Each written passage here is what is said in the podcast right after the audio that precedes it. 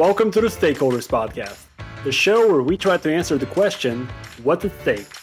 We dive into how an organization's pursuit of their objectives affect or are affected by the people. Our guests come from the private industry, government, education, and more to discuss how they manage with their stakeholders in mind to achieve long term success. Today, we're joined by Paul Fabre, a director, client services at BioBridges, over his five year career, Paul has managed about eight to $10 million of revenue, putting him in the top two to three directors in his company. Thank you very much for being a guest today. Can you tell us a little bit more about yourself and what you do? Thank you so much for having me, Andy. It's an absolute pleasure. First of all, I guess I my background a little bit on who I am. I'm a, a city kid from the you know city of Detroit, born and raised. Grew up um, and graduated from high school, a great school that I went to, where I learned a lot about relationships and people of different backgrounds and ethnicities and and you know lifestyles. Um, and that was kind of what springboarded me out of the city into the East Coast, uh, where I went to Lehigh University for undergraduate college. Excuse me. And then after that, just kind of stuck around the East Coast. You know, for those that I had a client of mine look at my LinkedIn page the other day, and he's like, "Hey, Paul, you're a, a real Renaissance man." I'm like, "Thank you." I think because it's a as a way of being a, a master of many, but uh, or jack of all trades, a master of none. But luckily for me, I've been always focused on relationships for my entire career. So I did a lot of different things from um, serving in restaurants to you know hosting and managing wedding events to um, you know working as a, an insurance professional and, and, salesman for ADP, and that somehow in a very sorted way, which we can talk about at some point, landed me in Boston where I um, began working for a company called BioBridges, as you mentioned. You know, a lot of people would call me kind of like a, I'm a casting director of sorts or a professional relationships manager. My role is essentially to meet and manage the relationships with clients that are in emerging market biotechs and to help them connect with our professionals that allow them to move their programs forward into and out of the clinic in some cases from whether it's you know early pre-IND all the way through phase three you know usually where we, people are doing discovery work or commercial work um, those two bookends are where we kind of fall off in our in our capabilities. But with that said, my role is to manage relations with the clients, to understand what they need, and then to bring them the people, much like a casting director would of sorts, who are going to be best fitting for their program and their team. Yeah, I think that you have such a crazy uh, and like it's a really exciting background, and I think what you said is just like being a jack of all trades. It's so important, especially when you talk about relationships, right? Mm-hmm you have to be able to talk to different people about different topics at all times. Absolutely.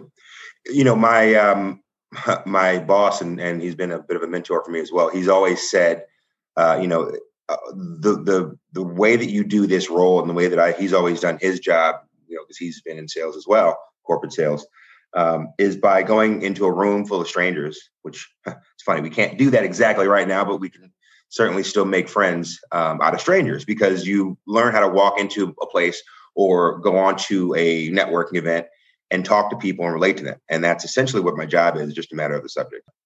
And are there any standout projects that you've helped either find staffing for that you can talk about? So, yeah, I mean, under confidentiality, of course, um, there have been three programs personally that um, my clients have had in different companies uh, that have been focused on COVID 19. You know, I get the chills now just thinking about it because it's such an honor to even know that I'm that close to a company that's helping with something that's so enormous. I mean, it's just, uh, you know, there's no other way to say it. This, this, the pandemic has been literally life changing. And so to have a chance to help to, you know, bring a remedy to what's, what's been a huge problem, even in some small way, has been such an honor. So I'm most proud of those of, of late. You know, there's a lot of other pieces of relationships that I'm very proud of as well. But in terms of large programs that I've been able to help with and that our company's been able to help with, I would say that um, you know that would be the proudest for me currently. Yeah, and I think that that's that's a pretty honorable cause. That's definitely fighting COVID. yeah, it's, it's hard to beat that one. it really is. and, now, what what is your purpose generally around in your role and like what you're trying to achieve with it? Honestly, it's to make sure I have long lasting, valuable relationships. That is the ultimate basis of my. So that's why this podcast is really interesting. It was of interest to me to look at was because stakeholders are essentially those that you need to build and manage relationships with. My goal and my role is to connect as many dots as I can to build the best relationships possible to bring the support to those that need it uh, within my companies and clients. So, you know, I want to be able to have clients who I can make phone calls to, and I'm looking to help them with business that I can also that can lean on me to call me, and we'll, they'll know I'll pick up their call, and I and I know that they'll pick up my call. Honestly, that's one of my goals is to make sure I can build enough of a rapport with someone that we can have an open dialogue because there's not always going to be work for for clients. Every client's not going to have something that they need from me all the time, and I know that. Um, I respect that. It's one thing you learn later in your in your corporate sales career. Um, you know, I can speak on it being now in almost 15 years. Wow. Something that, you know, in the beginning you learn, you know, you learn to push and try as many people as you can and talk to as many people as you can. And that's still going to be the case. But you learn over time that, you know, you, the maturity of your relationships is what really is the ultimate goal because those are the people that are going to go with you wherever you end up. Those are the ones that are going to remember you as your brand along with your company, but they're going to end up making your company better because you're there and vice versa. So it's it's a symbiotic relationship. My goal is to build as many of those in a long lasting way. Yeah, it's really interesting to bring that up because um, there's a principle called the no trade offs principle in the stakeholder theory. And the whole idea is to establish a win win win scenario yep. where uh, you're winning because you know you're you're helping out your client and you're making money. Your client mm-hmm. is gaining, and you uh, employee that's going to make their company more successful, and the employee sure. is obviously winning. And do do you have like maybe like the golden child of that that you've had, like maybe like you pulled someone out of poverty or something? I mean, honestly, the best ones and all of them have been like that. One that I think is is was particularly um, of interest was I, I, I love. I'm a big fan of helping people that uh, are younger in their career, and it's hard for me to do that in the role because we have a, you know, a lot more high level um, professionals and consultants. But every now and then, there's one you know that comes in and is a bit lower level, and you kind of help them grow in your career, and you're actually really happy to see them see them grow. And I remember this particular professional. I had to call them because another company had actually worked with them um, and I built a relationship. I built a relationship with her and also her career manager at the time. And I called her on the phone and said, "I really want to represent you to this company. You know, I have a great relationship, a great relationship with the client, um, who was a friend of mine because he'd worked with our company in the past. So there's a win-win for the company. It's a long relationship that I wasn't even a part of that he comes back to that I can then continue to foster. Um, a professional who was young in their career, needed their next opportunity, you know, had a few people that were trying to represent her. And because we built a relationship with her and because we're going to be able to get her, honestly, a bit more money, we were able to represent her to the client. So the client got the level of person they needed. They were able to work with her in the capacity that they needed to, pay the right rate that they wanted for their budget. And also, she was able to gain an opportunity in an emerging market biotech that most people don't have at that point in their career. So she's moving on to, to another another role right now, I think, as well. And her career is going to grow with that experience. And so we all won in that scenario. I love it. I love it. And we've already uh, dove into a couple of the stakeholder groups, uh, the companies, uh, the people that you're helping to get hired, and uh, your your own company as well, uh, BioBridges. So I kind of want to dive into maybe how you differentiate between these groupings, between your primary stakeholders, between your secondary stakeholders, and even if you have them differentiated in your mind. So that was that's an interesting question because it's um, it varies from client to client, especially in our roles because or in our in our world because we work with very small, nimble companies that are, you know, in some cases running with a CMO, a CEO, and one head of you know clinical or regulatory.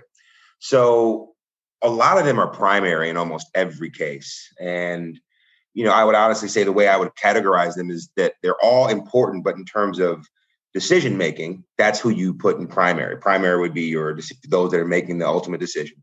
Secondary would be those that are a part of the team. This is actually a great example. One of my clients that I've had a luckily a, about a four and a half year relationship with, um, and they've just become friends of mine. We've had lunch together at uh, Mamaleh's in Cambridge. I miss that place.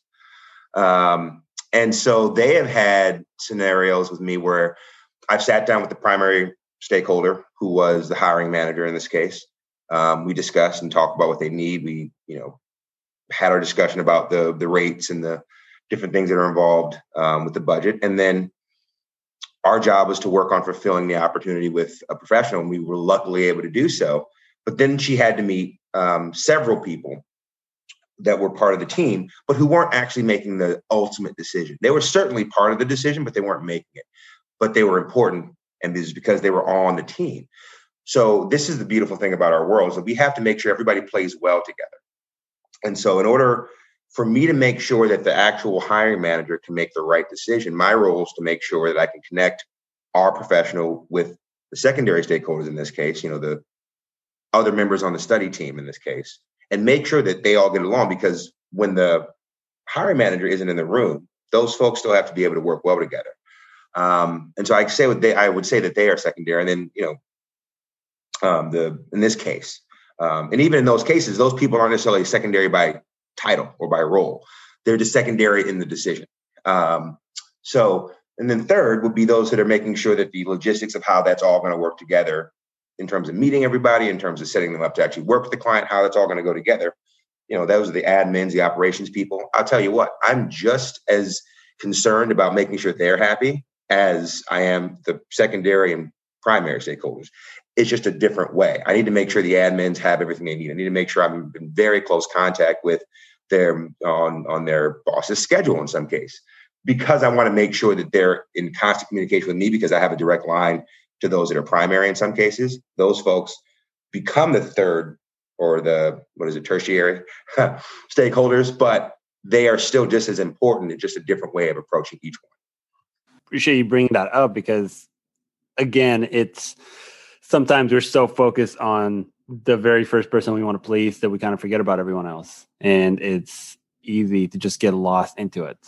Completely, it's human nature, unfortunately, in some cases, but also fortunately, it's a if you're aware of the instinct, you can you can sometimes work work you know work using in your favor. Um, that's why you know it's a difficult job because all three of these people, all three of these categories need to be taken care of on the same day at the same time in a lot of cases. So it's not like okay, I'm just talking to the CMO today, and then I'm going to deal with the other study team tomorrow. No, I'm I'm usually talking with all of them at some point, and there are some cases where you use the secondary stakeholders to get to the primary stakeholders or, or the, the tertiary. So it's um, yeah, it's it's cool though. It's a very interesting uh, part of the job. It just takes a lot of sometimes patience and, and strategy in terms and just critical thinking. Yeah, absolutely. What what kind of a strategy would you say uh, it takes to get to the right people? You ever tried dating? you know, it's weird, and I, I don't mean it. I don't mean this to oversimplify it, but in a lot of ways, it is like it's like you know networking or, or trying to get to know people in your school or in your in your class or uh, on your block it's uh, you you you start just by being yourself you always start by being yourself and you continue by being yourself but you you learn how to connect with people um, whether that be through actual you know relationships like you know or sorry building uh, some sort of commonality or relative um, understanding with one another, or just by saying, Hey, Brian, you know Rick, right? Can you introduce me to Rick? Boom. You and Rick may not have the same kind of relationship, maybe not have the same kind of discussion as Brian, but your goal there is to meet those people and understand who they are and work with them in a way that makes sense and it's going to help you and the company. And so that's, um, you know, I would say the strategy I use is kind of okay. And it just taken me a while to realize it because it takes time it takes a lot of outreach to get to this point. But your goal is really to say, okay, she knows him, I know her, and then maybe he and I can chat with her, and then they can tell introduce me to them, and then so you just kind of do this. You know, it's this really large game of connect the dots that you're playing daily. Um, and in that process, you're also trying to make sure you can bring in the right professionals and then connect those professionals with the people that you've made those, you know, that you connected those dots with. But that's the strategy is understanding who is where uh, and how you can best connect with them and help them um, with their work if and when they need it. Yeah, I bet that, that's a very good analogy with the with the dating. I appreciate you uh, putting it in layman's terms. and you know what's great about that too, Andy is, and I'm not sure if you're married. Um, I'm in a long term relationship. Of that, see, I was just going to say, if if you, you don't have to be married to understand this, but it helps because that's the most, I think, and a lot of my colleagues would agree. That's the most consistent relationship work that you have to put in is whoever you're with on a regular long-term basis and in this case your spouse.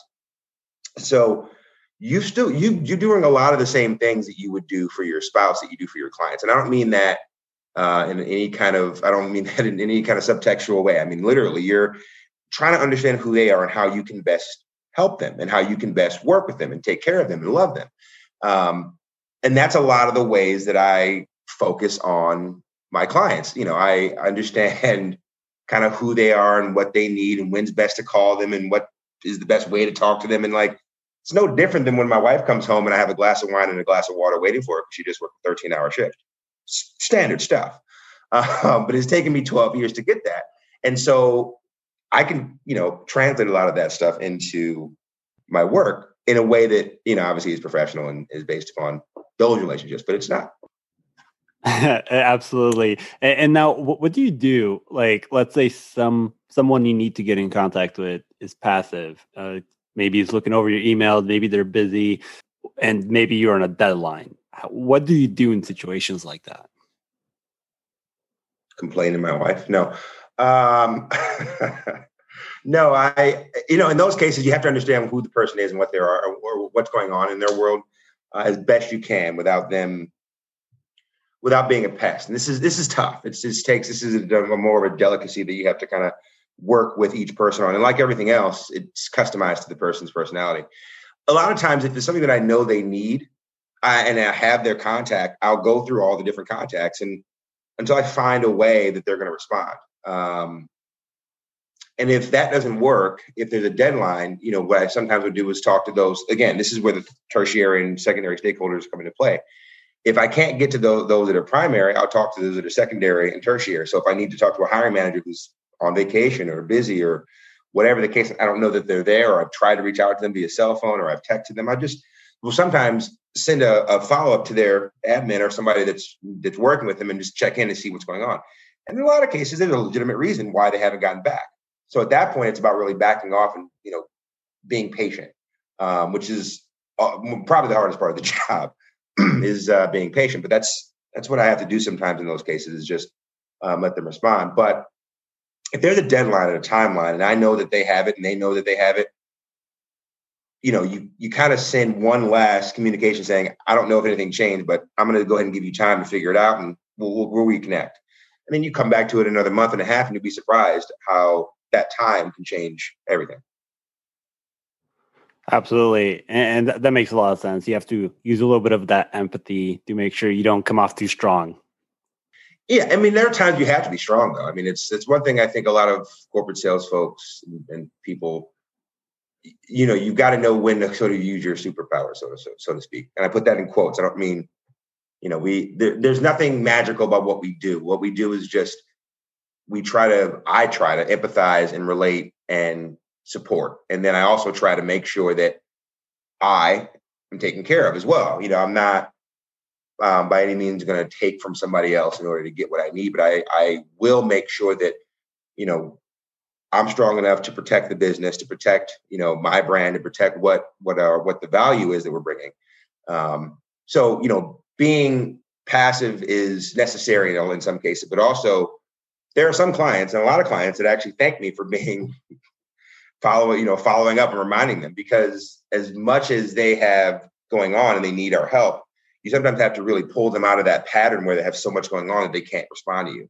So it takes some delicate you know like i said earlier you had to be a little, little delicate and kind of you know know when to jump in and jump out but there are times to be strong and there are times to be a little passive. I think both are important um, and i wouldn't say one or the other. You know if anybody's listening to this it's in corporate sales. I wouldn't say one or the other is you should lean one way or the other. You should always have both at your disposal.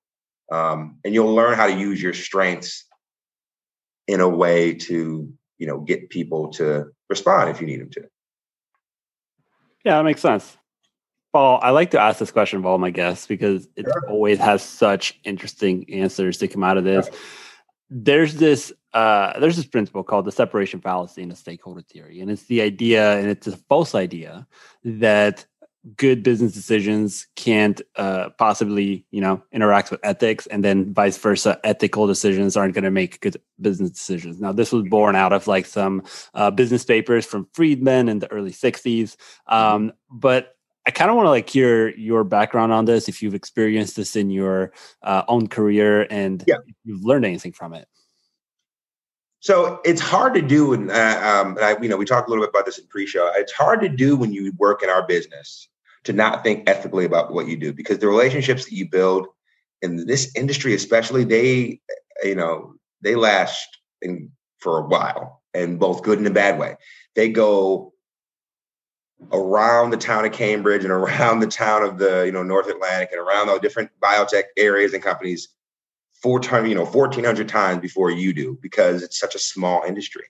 Um, so if you're, you, you, do the right things, you're to, you, you're, if you, you want to make sure you do the right things in our industry. Otherwise it will follow you. Long story or, or short answer to a much longer discussion. In terms of your, the question or the example, I would say that, you know, there was a time in the pre, my previous company where I was working as a, as a corporate insurance um, sales uh, salesman that I there was a professional or a guy that worked there that you know a colleague of mine who was always able to write really strong business. But you know in workers compensation you really can't write risky business because you know travelers insurance doesn't want to take a roofing company that might have somebody fall off the roof and you know hurt themselves or die. That claim is millions of dollars in some cases. So you know what we did was like a lot of clerical professional work things that were low risk. And this guy would always somehow you know make tons on on what he what he did in terms of sales. And it was great. I mean he he was teaching us what he did and talking about it but like there was always this discussion of okay well you know here's what you have to do for business. And i'm like but ethically what kind of risk are we taking? And i always just assumed you know it was maybe the way that he was presenting it and talking to people uh, that were his carriers and then found out a few years ago he actually got into a little bit of trouble which you know I, I wish him all the best and hope hope he's well. But it was an experience where you kind of saw, you know, even in the cases where, and it wasn't like everything was unethically decided, but there was a couple times where you know you go, well, for the bottom line, let's do this. I'll make this decision. And it doesn't take more than one or two bad decisions like that for it to really come back and bite you. And that was a situation where, unfortunately, you could kind of see it, but it didn't happen. You know, it happened to him later on in his career, which, which stinks know, I know he has a family and I hope he does well. And, and, you know, I'm sure he got everything figured out, but it's a tough thing to do because you have the opportunity to make the wrong decision there and you could probably get away with it for a while. At some point, it does come back to you. In our industry, you just don't have that chance. And that's unfortunate, but I'm glad that you were able to learn something from seeing past mistakes of other people. Oh, and you know what? I would be crazy to think like, oh, you know, you, it crosses your mind like, well, hey, if I do this and just kind of go, eh, it might be okay. I might get away with it. You know, it it you would you're not human if you don't think about the temptation of it all. But again, you think about the full and long-term consequences of your decisions, and it's more acute with people. So that's the that's the thing. You're kind of held more accountable. Absolutely. I mean, accountability is, is, is key. I mean, if you don't hold yourself accountable, then you're just going to do whatever you like because you don't think you're responsible for it. Right. And, and, Paul, I want to thank you very much for being a guest today. Uh, you oh had some really great insight. Is there any final thoughts that you want to leave us with before we sign off today? You know, I would I would just say that um, when it comes to relationships, when it comes to stakeholders, stakeholders are no more than the people that are involved in your relationships. And so it's going to be about understanding who they are and where they fit and how to approach them. And I think the day-to-day philosophy that I try and carry that I think anyone should carry when they're thinking about this in any form of business is understanding how to approach each of those people and how to bring value to that relationship for both of you each and every day that you can. And it's going to be small little stuff that'll turn into big events over time. You know, making sure you have that understanding, I think will help you navigate through what is a very exciting but can be challenging um, discovery of how to manage stakeholders. That's very well put, and I really appreciate you. I had to get the title that. I'm a, I'm a big. Uh, my wife will tell you I was a, a failed actor growing. Or, you know, So I used to always think, oh, you got to make sure you say the title of the movie. And when I wanted to act, I'm like, oh, I'll always be that guy. So, and that's what that's when you roll the credits, right? well, Paul, thank you so much. It's been a pleasure talking with you. And absolutely, uh, Thank you. Absolutely. And I'll see the rest of my listeners in the next episode.